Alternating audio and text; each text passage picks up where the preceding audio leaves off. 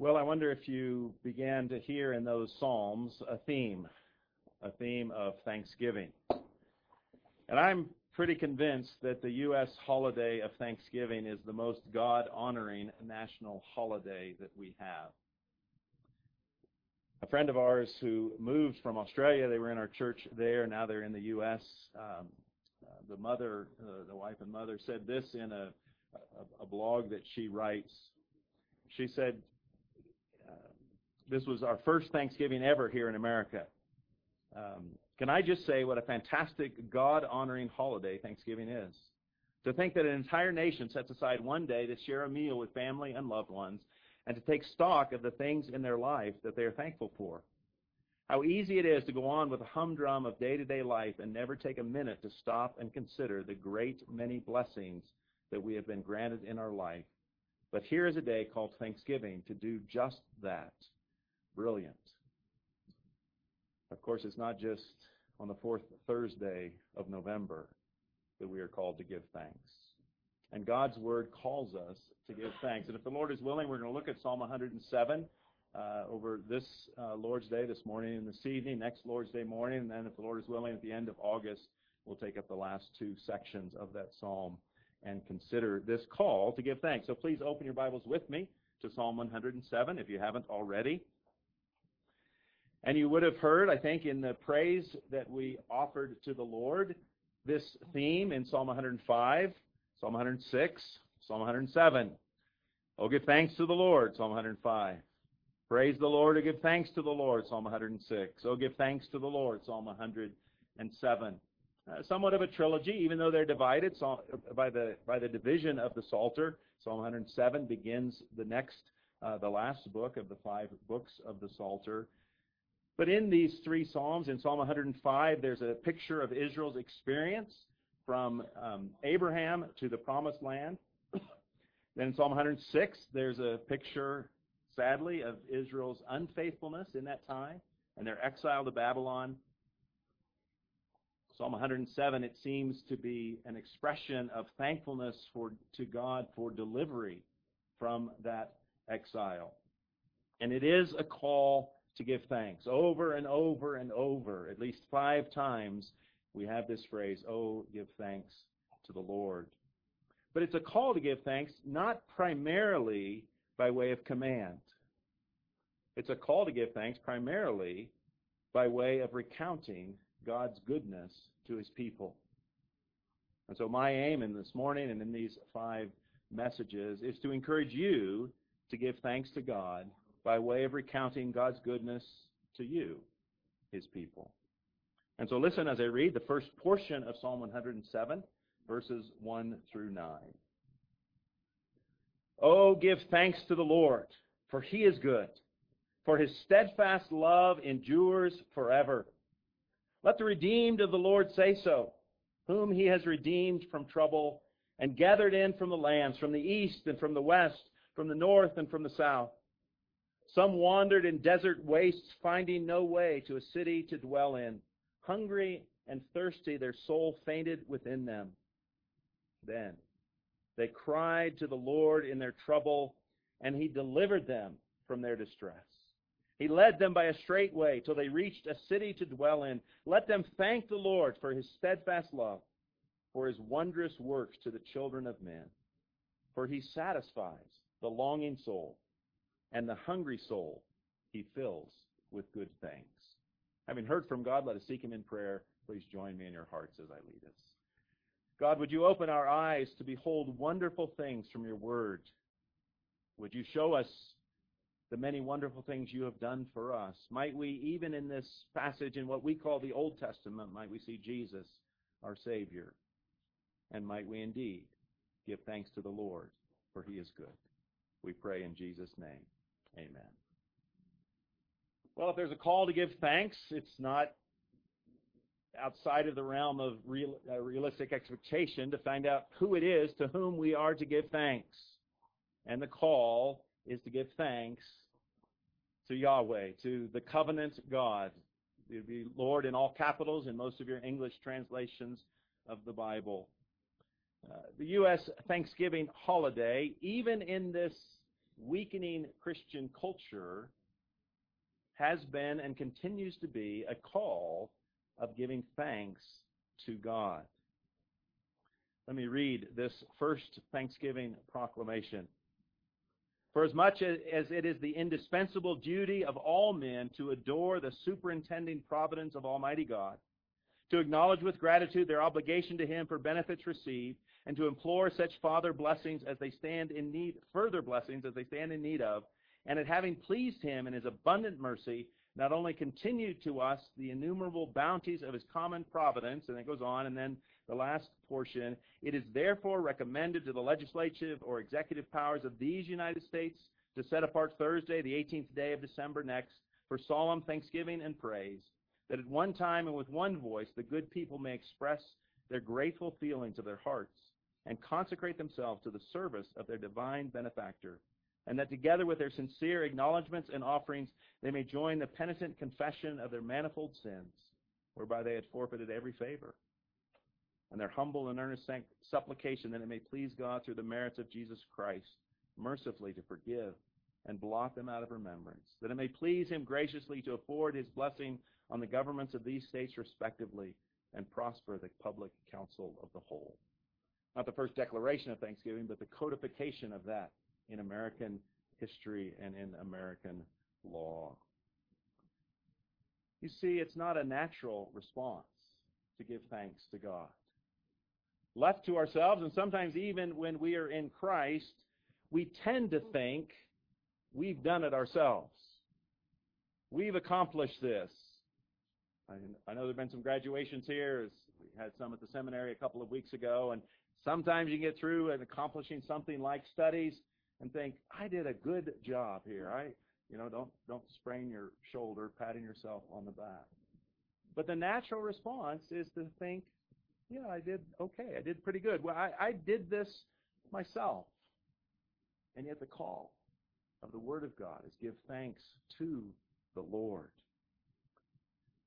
I don't spend a lot of time on Twitter these days. I have at various times in the past, and I retweeted a, a tweet by Chris Larson from Ligonier Ministries, a quote from G.K.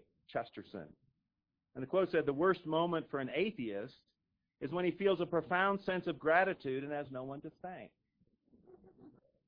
And I got a response from Peter I am the atheist Pete. Said Ed Blackwood, what's your point? And I said, Peter, just that you deny the existence of the one whom you could thank for beauty, love, life. And I am the atheist peace. Pete replied, Thank your parents for giving birth to you so you could witness that beauty. Thank the one who loves you.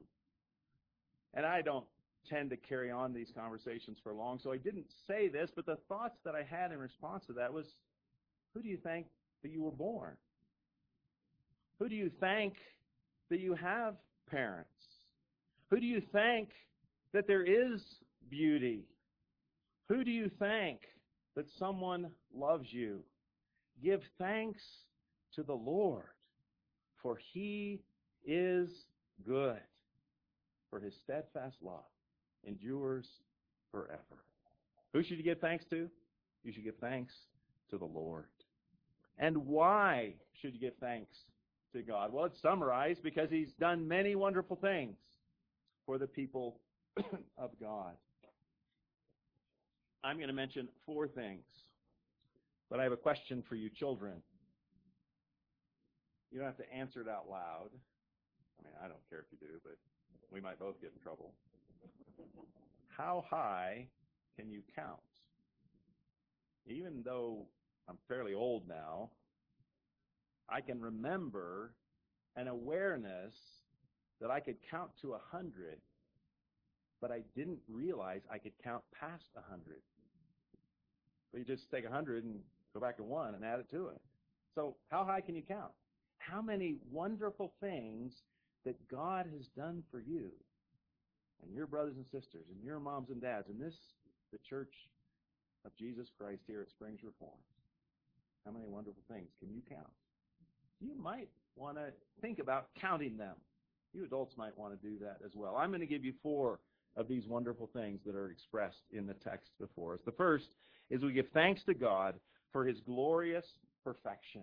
Give thanks to the Lord, for he is good. Jesus reminds us there is no one good but God. My kids would probably tell you how tired they got of me saying to them when I said, How are you? or someone said, How are you? and they said, I'm good. And I would say, There's no one good but God. Now, dads can say the wrong thing sometimes. We recognize that there's a, a qualitative and a quantitative goodness that we may have, especially those of us who are in Christ. All retain some measure of goodness, being made in the image of God. But ultimately, when you talk about ultimate goodness, it is God alone who is good. Or what I have called his glorious perfection. God is light. In him there is no darkness at all. God is holy. In him there is no sin. God is truth.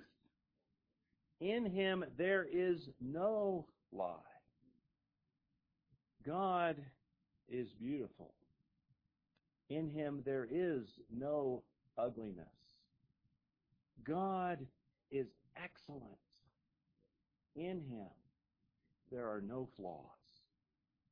Give thanks to God for his glorious perfection. And as we see throughout this psalm, this gloriously perfect God relates to imperfect me and imperfect you. Imagine, if you will, think of your favorite sport or your favorite hobby. Maybe you do it well.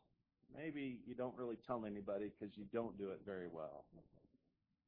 But imagine with me, if you will, that someone who was the best at that that you knew of offered to personally teach you so that you could play that sport or do that hobby better.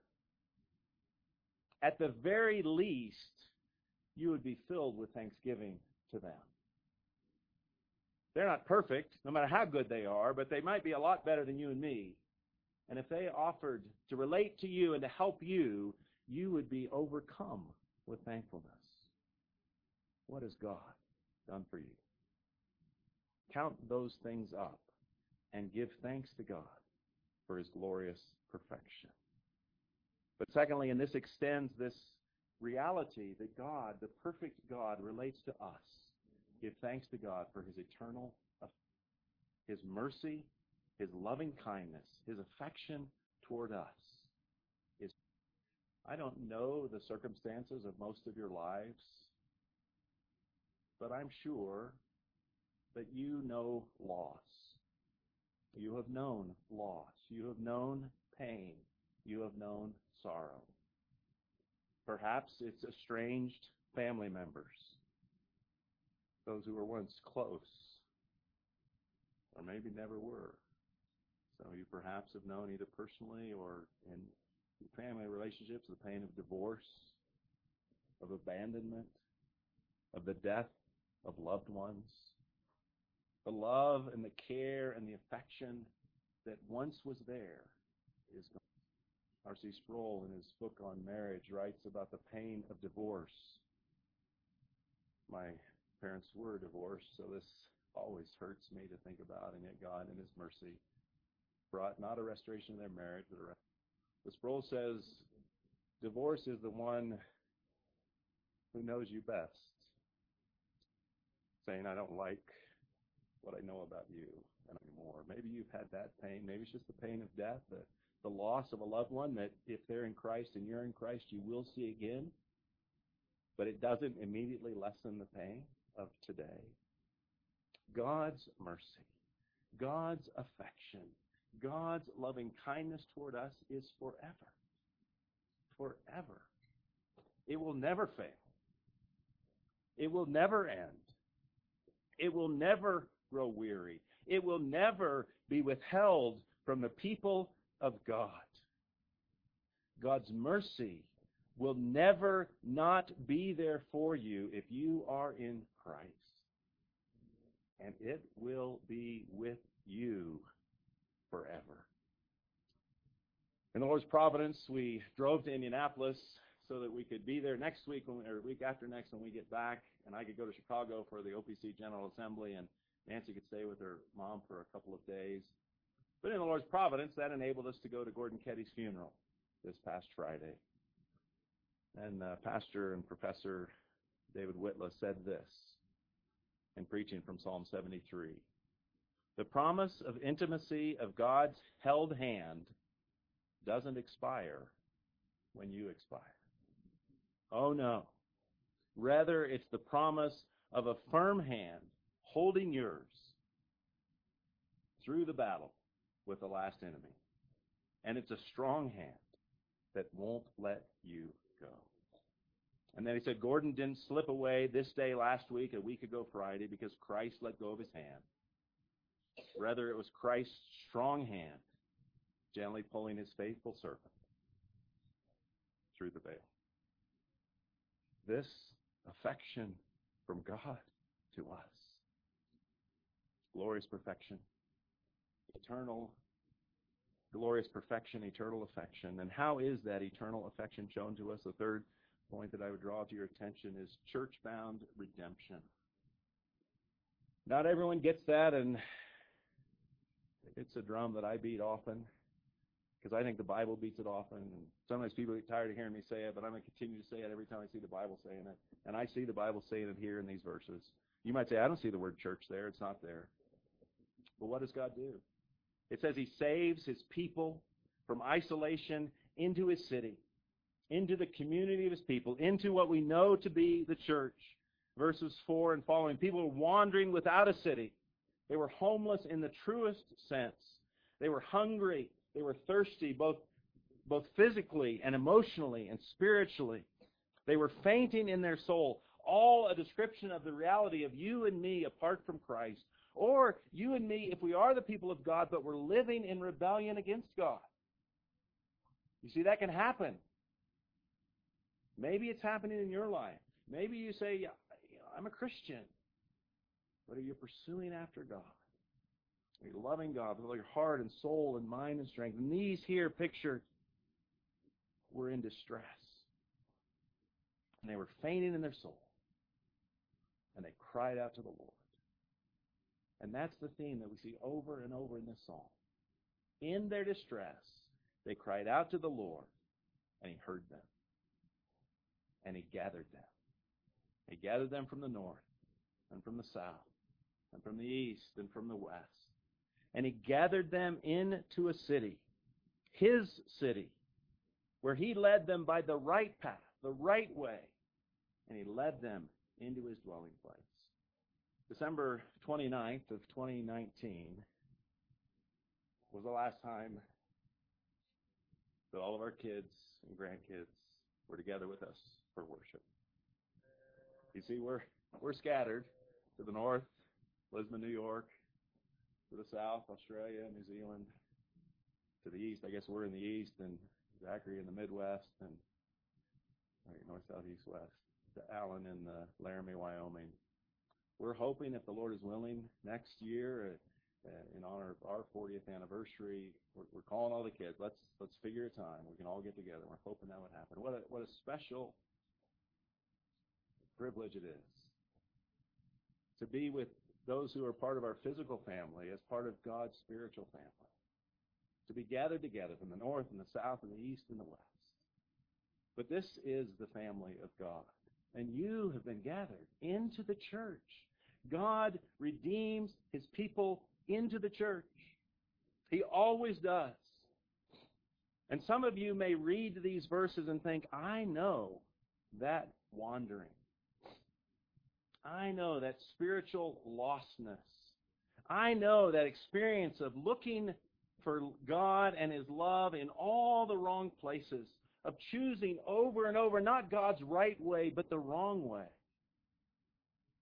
And again, I don't know you. It may be that some of you today are still there. And maybe all seems well, but let me promise you this. Distress will come. And if it doesn't come in this life, So call to the Lord in your distress. God saves his people into his church. Acts 2:47 Those who are being saved he added to the church daily. And you, Springs Reformed, is the family of God.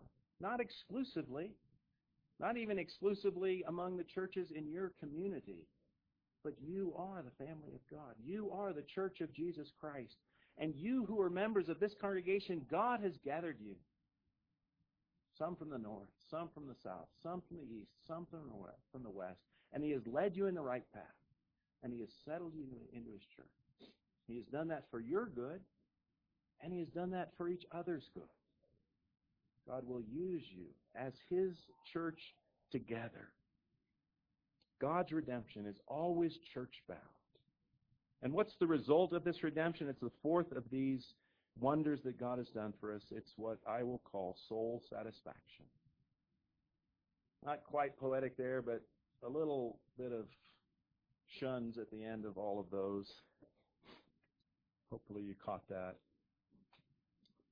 Glorious perfection, eternal affection, church bound redemption, and soul satisfaction. Look in verse 9. He satisfies the longing soul. What is it that you long for most in your soul? What is it that you really want that you don't have? And let me remind you that sometimes that is your idol. Because it's only Christ who will really satisfy your soul.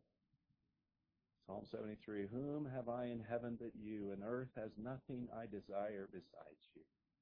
How many of us can sing those words and not feel a twinge of guilt? Not feel like, you know, there's a lot of things I really like, Lord, but in the Lord's mercy and grace, He helps you understand that it's Him that satisfies your soul. It's in Christ that the longing soul will be satisfied. It's not in success. It's not even in good things that God gives. Marriage, children, grandchildren. We're looking forward to number 20 this summer, Lord willing. 20 born, already alive. God fills the longing soul with satisfaction. A friend said to me, I'm going to church because I've tried everything else with no success. Well, that's a good first step. And if you're here at church just because you've tried everything else and there's no success in that, I'm glad. Keep coming. But you need more than just going. You need to be saved into the church, redeemed into the church, to have your longing soul, your hungry soul filled up by and with God. Everything else that offers soul satisfaction is a lie. And some of us can tell of listening to those lies, of being deceived by those lies, of reaching out for the wrong things, finding the satisfaction that was promised to be an empty promise. I don't know if any of you are in advertising. It'd be hard to be in advertising as a Christian because so much of advertising is false promises. Now, if you have a product that meets a need and you can tell people about that, there's nothing wrong with that. It, maybe some of you have experienced this a little bit of tension as you've worked on your resume. I mean, it feels like you're you're sort of beating your own drum.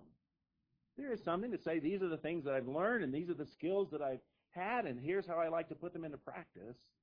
But advertisement promises to satisfy you. It's this car or this phone or this house or uh, this dress or these shoes or whatever it is.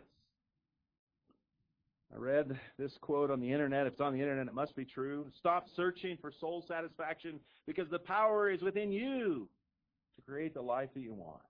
Hogwash. Only in Christ. The world offers glamour and glitter, and sometimes our little existence in the church of Jesus Christ looks pretty boring. But you know, boring's not bad. The older I get, the more I like boring. I hope, all right, you can ask my wife, I hope the older I get, the more I don't become more boring. But ordinary's okay. Ordinary sometimes great.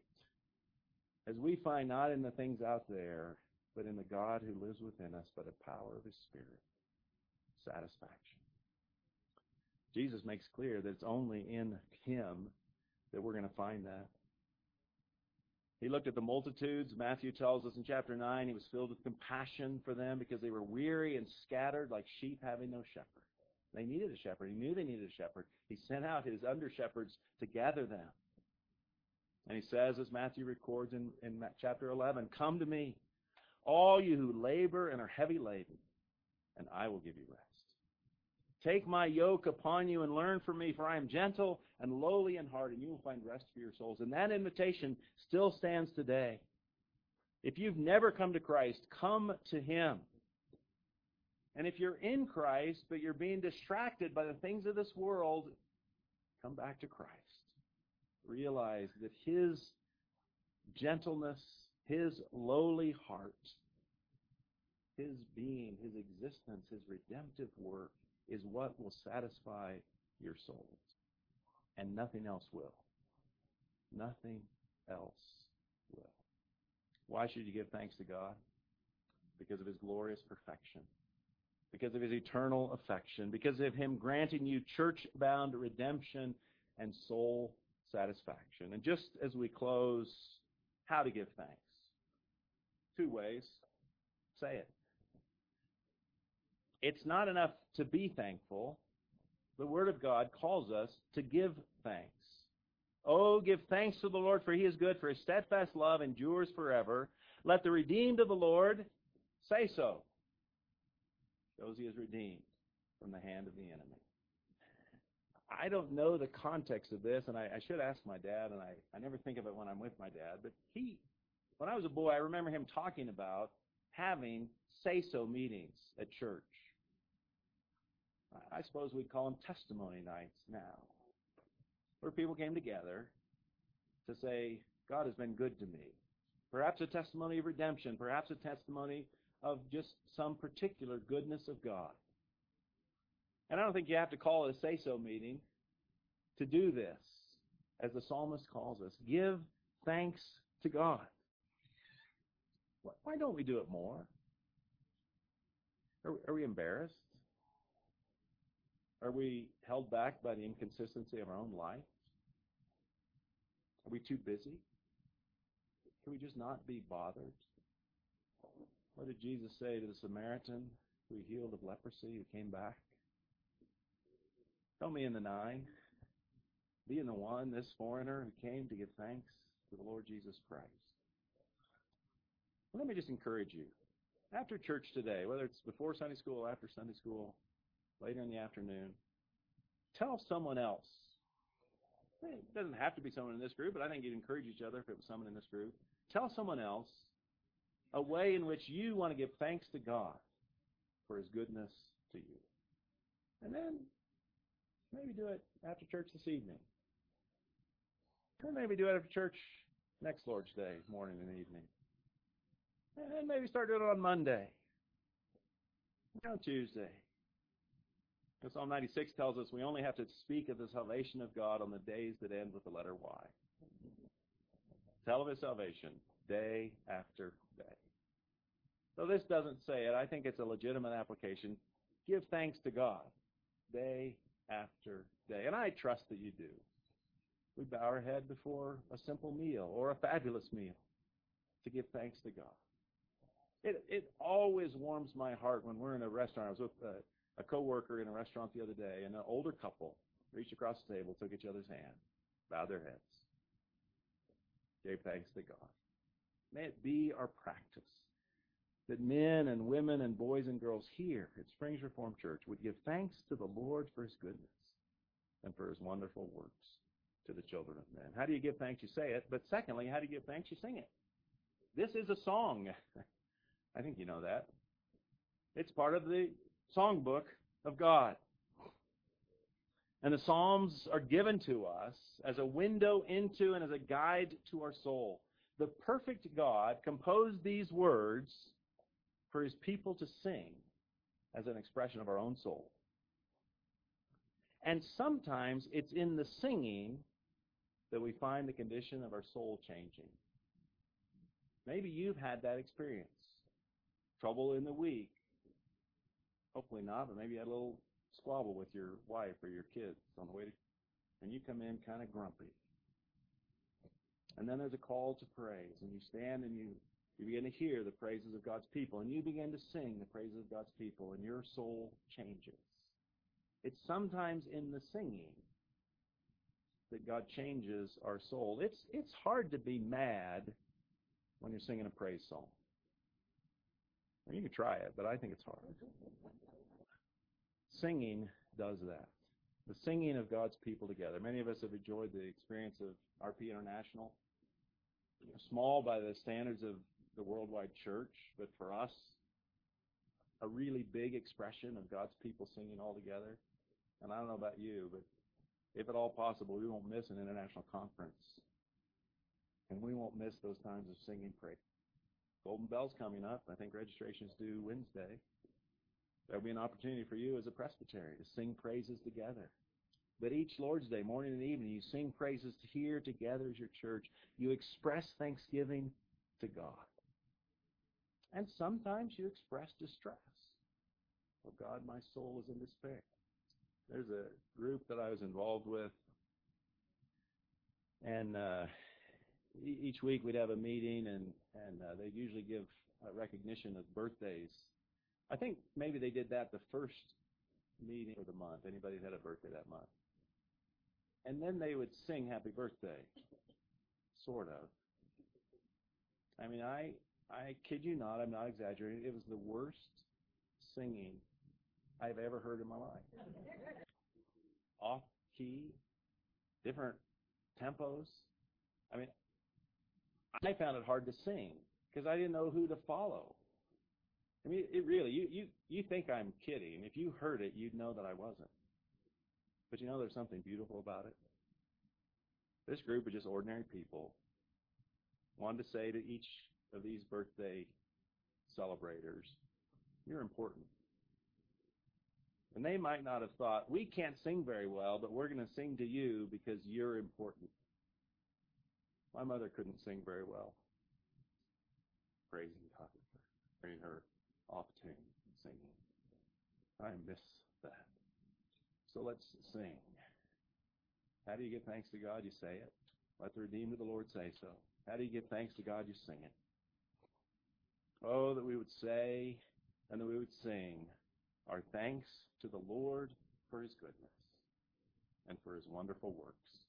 To pray with me that God would make it so even more in each of our lives. Let's pray. Our Father in heaven,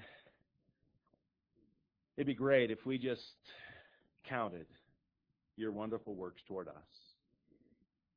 For some of us who've lived a longer life, good thing we can count past a hundred. But maybe we can only really think of one. That you, God, saved me, the sinner. That one's enough. But you did not withhold your own Son. Will you not with him give us all that we need for life and godliness? And so I pray for these, your people, that they would be more and more a thankful people. I don't pretend to assume that they're not a thankful people but we can never be thankful enough. Oh, that we would give thanks to you because of your wonderful works to men and women and boys and girls, to us. So may it be that this would be a congregation who says thank you to God in the presence of each other and others. And may it be that this would be a congregation of God's people that sing with joy their thanks to God. And you, Lord, will be glorified and we, your people, will be built up and encouraged. And we pray that you would continue the work that you have begun up through and continuing on beyond the day of Jesus Christ, in whom we pray, even our Lord Jesus. Amen.